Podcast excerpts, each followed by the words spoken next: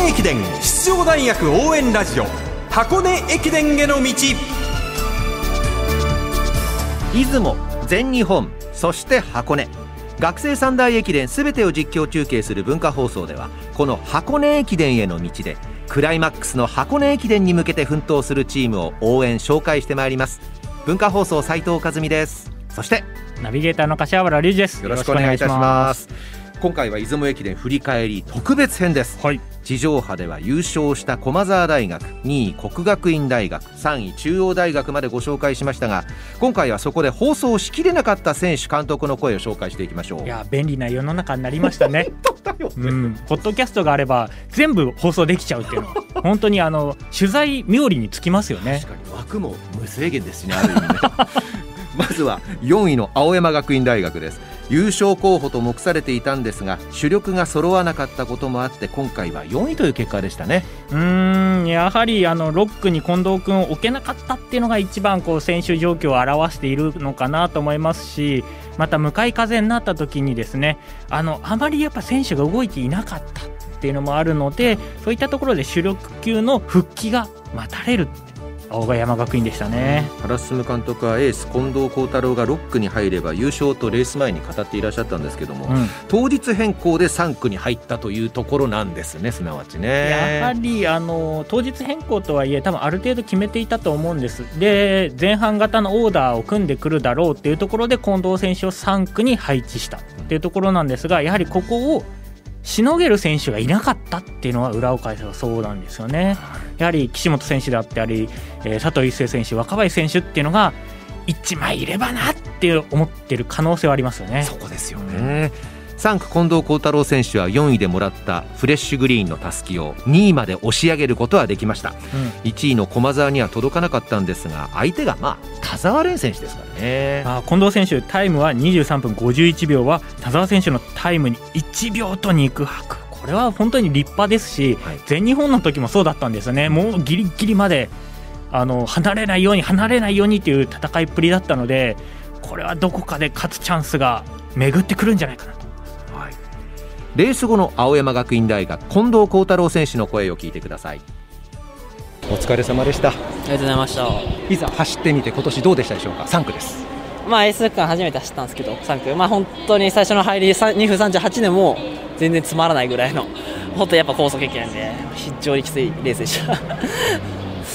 その後の走りはいかがでしたか？いやそうです。まあ本当にあの風が最後追い風だったんでまあきつい中でも、まあ、動かせたかなというふうに思います。たすきをもらうときには近藤選手のトレードマークである笑顔でしたね。そうですね、まあ、横田がこう卓球走りがちょっと崩れ 崩れてたんで。崩れてたんでめっちゃ笑っちゃいました。チームメートの走りを見て笑ってたんです、ね、はい。もう笑ってましたねただその自分のためというよりはその仲間のためにもう同期や後輩のことが大好きだという近藤選手はやはりみんなのために走ることはできたんでしょうか、まあ、そうですねやっぱ本当きつい場面がめっちゃあるんですけど本当にこうみんなの顔をかめながら走ることができてますし、まあ、学の、まあ、エースと呼んでいただいているので、まあ、その、まあ、エースと呼ばれるような走りができたのかできてないのか分かんないですけど、まあ、そのそういうことを考えながら走りました。全日本大学駅伝に向けて一言お願いできますか？まあ、本当に今日すごい悔しかったんですけど、まあ、でも戦えてはいるのでもう一回優勝目指して全日本頑張りたいと思います。どの区間走りたいですか？特にないです。はいありがとうございますいつもの近藤選手でした。まあ、さっぱりしてますね。でも選手にとって、まあ、チームにとってもそうなんですけどこういうさっぱりしてる選手がいるとすごい大事なんですよ。やはりチーム状況が良くなかったりとか、まあ、今回4位っていう結果に沈みましたけど、はい、まあ、十分他の大学からしたら4位ってすごいじゃんって思うんですけど、ね、青学はもう優勝とか3番以内を常に目指すチームなんですけどそこで暗くなるとやっぱ暗くなっちゃうんです。でエースがあ俺ダメじゃんって思うとチームも暗くなるんですけど、はい、こうやって近藤選手が明るくしているっていうのは一番大事なんですよね。どんな時でも笑ってますもんねこのずっと笑ってますよね。うん、いいですよね本当に、はい、続いて5位順天堂大学です。3000メートル障害のオリンピアン三浦龍司選手を擁して優勝候補の一角にも挙げられていた順天堂大学なんですが柏原隆二さんはどうご覧になっていましたか？やはり2区のこの佐藤圭太選手と三浦龍司選手の戦い。駒澤対順天堂ですね。もっと言うと洛南の1年生3年生対決なんです京都洛南高校、うん、これがもう駅伝ファンにはたまらない一戦だったんですよ。僕も大興奮して、まあ、あの今回テレビで副音声でやってましたけど どっちが勝つのかなと思ったんですが、まあ、今回は佐藤圭太選手軍配が勝った。後輩が勝ちましたよね。本当にそのまあ三浦龍司選手もそうなんですがやはりもう一歩ですね石井選手がこう今回ねエントリーから外れてしまったりっていうところで本来のメンバーでは組めなかったりとか、まあ、伊予田選手が区間8位というところで少しこう思った結果ではなかったっていうのが一つ順天堂のまあ、あのもうちょいあと一歩勝負感っていうところですよね。はい。長門俊介監督はレースの後厳しい言葉でチームを評価していたんですよね。どうぞお聞きくださいまあこれがきっかけになってくれると思いますし私もそれを、えー、去年の出雲で、えー、出花くじかれて、うん、であの彼らも変わっていった部分があるので、まあ、ここで良かった良かった5番で良かったっていうふうに終わらないように本当に勝ちたいんかっていうところは解いていきたいなと。思います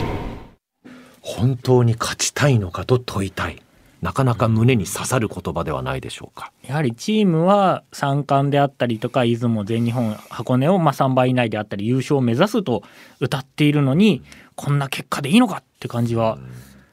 多分長門監督自身が一番思ったのかもしれないですね。はい。一人一人が23秒削るという駅伝の心得が足りない、うん、駒は揃っているのに意識が足りない、うん、そしてエース三浦龍司選手に対しても洛南高校の後輩駒澤佐藤圭太君に負けてはいけないと、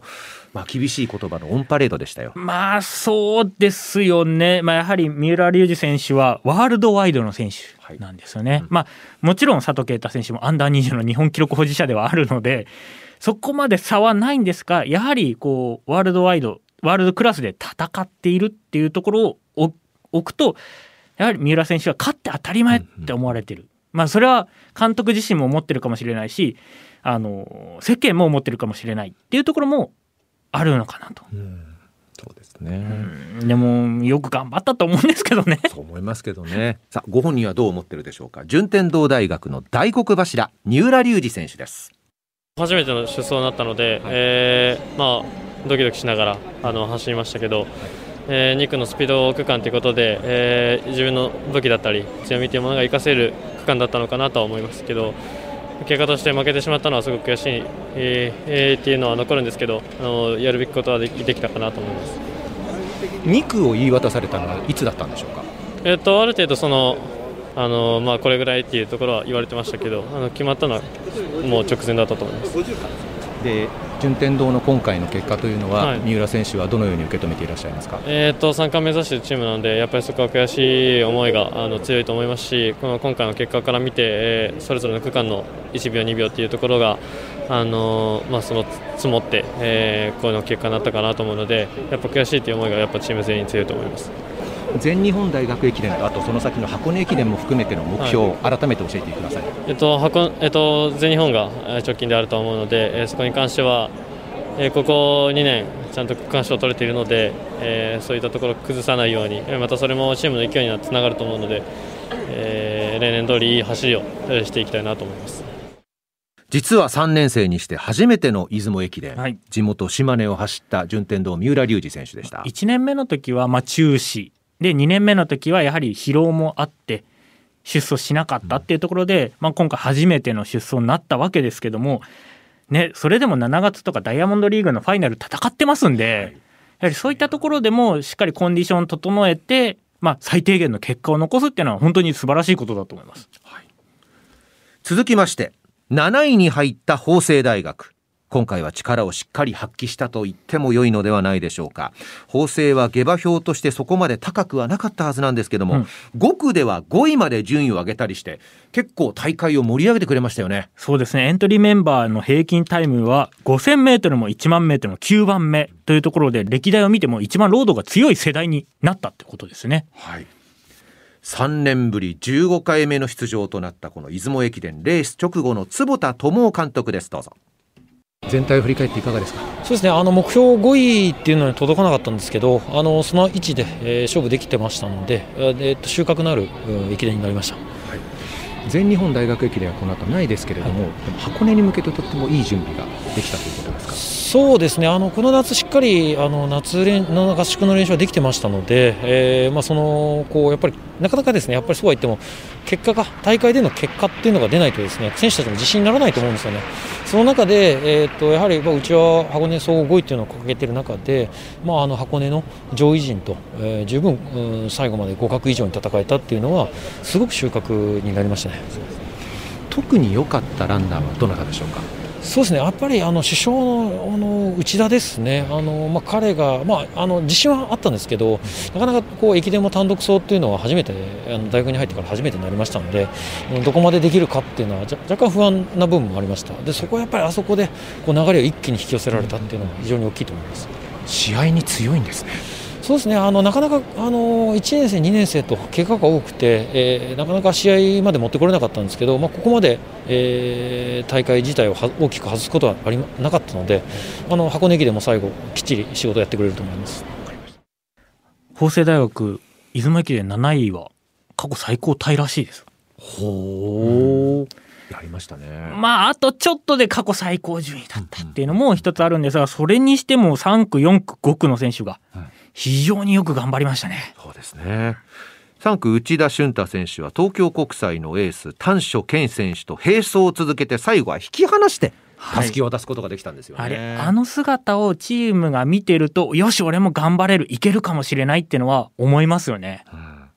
丹所選手との並走は楽しかったんですって。笑顔笑顔で走ってました。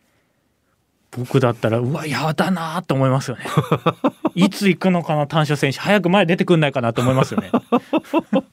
やっぱりだから実践向きなんですねこういう人ってね。やはり楽しめるっていうのは非常にレースにおいては大事ですよね。はい。法政大学内田俊太キャプテンです。お疲れ様でした。ありがとうございます。走ってみていかがでしたか？そうですね。まあ練習もしっかりできてましたし、まあ、本当は区間賞も本当に3区でも狙っていく勢いで走っていたんでっと、しっかり実力通りの走りというか、まあ、練習の成果がしっかり出たかなというふうに思ってます。監督からは1人名前を挙げてくださいと言ったら真っ先にキャプテンの名前が出てきました。そうですね、まあ、本当にやっぱり、まあ、首相としてだけでなく、まあ、エースとして自分がチームを本当に引っ張っていかなければいけない存在だっていうのはもう自分も分かっているので、まあ、今回はしっかりとその中での3区での走りっていうのはできたかなというふうに思ってます。出雲駅伝でこういう目立つ走りができたというのは大きな自信になったんじゃないですか？そうですね。やっぱり去年箱根でもまだまだな走りだったので今年、まあ、初戦の駅伝でしっかりとこういう結果を残したのは本当に最後の、まあ、僕はもう本当4年目なんで最後の箱根駅伝にもつながる走りになったかなというふうに思ってます。全日本大学駅伝出ないのは残念ですけれども、はい、逆にひとまず出雲に集中することができたという部分はあるんでしょうか？そうですね。僕は本当に出雲前のその例えば前カレだったりとかっていうのも全部欠場して本当に今回は出雲1本で合わせてきたところでもあったので、まあ、そういった意味でしっかりと結果を残せて、まあ、次はそうですね箱根もう大きな試合というのは箱根だけになるので次もそこの1本最後もう4年目なんでラストイヤーしっかりと走って終われたらなというふうに思ってます。どの区間を走ろうという意思を今持っていらっしゃいますか、まあ、本当に1か2だなっていうのはもう自分の中で思ってるんですけどやっぱりまあ2区が S 区間になるのでやっぱり今日みたいな走りがしてしっかりとエース多大のエースとしっかりと戦えるような準備をしていきたいなというふうに思ってます。箱根は強い意志で花の2区を希望している。これはもうキャプテンの決意以外何者でもないです本当に、まあ、その他にもですね前回の2区になったのはですね鎌田幸輝選手、はい、その鎌田選手は高校も同じ法政二校で内田選手鎌田先輩の姿から多くのことを学んだということでその2区を口にしたということは、はい、やはり覚悟もありますし今回経験できたことによってあ俺意外といけるじゃんって思ったと思うんですよね。なねうん、なのでそういったところで2区最後ガツンと上りますからそこまでどいかにどうやって粘るか。でそこからどうやって加速できるかっていうのは結構じっくり今構えられる時期ですので、ね、怖いですよ法政大学、はい、上位7校までに本戦出場権を得られる全日本大学駅伝関東地区選考会は法政大学14位だったことを考えると、うん、この内田俊太キャプテンが見せてきた競技に向き合う姿勢、うん、何よりも走りそのものでチームを作り上げてきたことが伺えますよね。やっぱり悔しかったと思いますよやはりあの全日本三大駅伝出たかったって気持ちは強いと思いますがやはりここでしっかり結果を残さなかったらチームも勢いづかないと思いますし箱根まで引きずる可能性だってあるって見た時に内田選手のこの頑張りそしてチームが過去最高タイの7位を獲得できたっていうのは、はい、チームにとっては安心。監督にとってもあ手応えありって感じですね。はいではこのポッドキャスト版最後は柏原さんの母校東洋大学を取り上げます1区のスペシャリストと言っても過言ではないでしょう児玉悠介選手なんですが区間13位と出遅れてしまいこれが響く形で最終的には9位という結果でした。どうですか、柏原さん？んそうですね。やっぱり暑さが今回なかったんですよね。風はあったものの。いや、終始18度とか19度、まあ20度いかないぐらい。ランナーにとってはめちゃくちゃ走りやすい気候だったんです。ただ気象的には風が強くて単独走になってしまった。っていうところでああやって悪条件に見えて実は天気がこう気温が上がらないとやっぱ追えないんですよね。下がってこない。はい、去年30度で悪条件っていう中でしっかりと、まあ、入賞争いしたっていうのは一つ多いんですけど風はねどうにもこうにもできないんですよね単独走だと。なるほどね。さて東洋大学のインタビューは3区を走った2年生石田康介選手です。どうぞ。お疲れ様でした。ありがとうございます。今年の出雲いかがでしたか？そうですね。やっぱりあの、まあ、今年はすごい、まあ、気候的にも、まあ、涼しい状態、まあ、風は強かったんですけど、まあ、チームとしてはやっぱり1区からちょっと出遅れてしまって、まあ、本来やっぱ自分がその3区からその巻き返さないといけない流れを作らなければいけなかったんですけど、まあ、自分もやっぱり流れにこう飲み込まれてしまったというかチームの、まあ、ゲームチェンジャーになることができず、まあ、自分個人としてもチームとしても本当に悔しい結果となりました。去年とちょっと様相が違ってたんですね。そうですね、まあ、本当に去年はやっぱ暑さで暑さがあったからこう自分たちが強かったのかもしれないんですけどやっぱこういう涼しい気候になるとやっぱ全員がこうコンディションがいいっていう状態になるとやっぱりまだまだ他大学と自分たちの力とではものすごい力の差があるんだなっていうふうに。あとはやっぱり流れの重要性っていうのをやっぱ改めて感じました。全日本大学駅伝に向けてじゃあいろいろな課題が見つかったということでしょうか？そうですね課題だらけで。やっぱり、まあ、行くから流れるってことももちろんなんですけどやっぱどっかの区間でやっぱミスを補わないといけないというか、まあ、自分だったらまあ、エースになりたいっていうふうなそう目標がある中でやっぱりエースっていうのはどんな流れでもこう、まあ、断ち切って後半区間にいい流れをこう作るっていうものが、まあ、エースのなこう使命だと思うので、やっぱ自分にはまだまだそれが足りなかったっていうところで、まあ、全日本までもう本当1ヶ月もないんですけど、まあ、でもやれることっていうのはたくさんあると思うので、まあ、切り替えて全日本に向かっていきたいというふうに思っています。その向こう側に箱根駅伝ももう2か月後、その全日本が終わってから待ってますけれども、はい、その箱根に向けては石田選手、いかがでしょうか？そうです箱根駅伝はやっぱ去年、自分個人としては、まあ、出場ができなかった悔しさがあって、まあ、チームとしては、まあ、東洋大学は3位以内っていう、まあ、目標を掲げるチームでは本来ではないんですけど、去年は本当数秒差の4位っていうところで、まあ、本当に悔いの残る結果になってしまったので、はい来年の箱根駅伝こそはやっぱ自分がエースのような走りをして総合優勝を掲げているので、はい、その目標に向かってしっかりあと、まあ、3ヶ月しかない今からは3ヶ月しかないというふうに思ってやっていきたいと思います。常に大学駅伝のさらにその先、うん、世界を見据えている東洋大学石田康介選手でした、まあ、今年の東洋はトラックも頑張らなければいけない流れでしたからね。ただ去年の関東インカレー総武初の長距離種目0点という結果ではあったんです、はい、ただ今年は複数入賞いっぱい出してます、うんうん、まあそう。で今年はまあそんなわけにはいかなかったということを選手たち、まあ、監督も含めて言ってますがでそんな中全日本選考会もあって、まあ、いい流れで来てました来てたけど今回出雲はまあ少し流れが悪くなりましたが今までやってきたことは無駄じゃないんです。絶対無駄じゃないし生きてることはもちろんあるんです。なのでここでうまくマインド切り替えられるかどうかですよもう。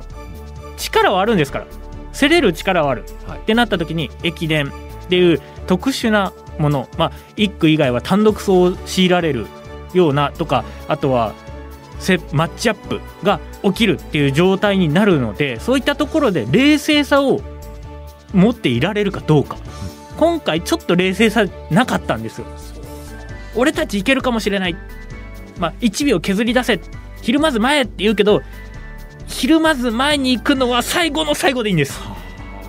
それまではもうポケットにこういろんなもの隠して隠して隠していかないと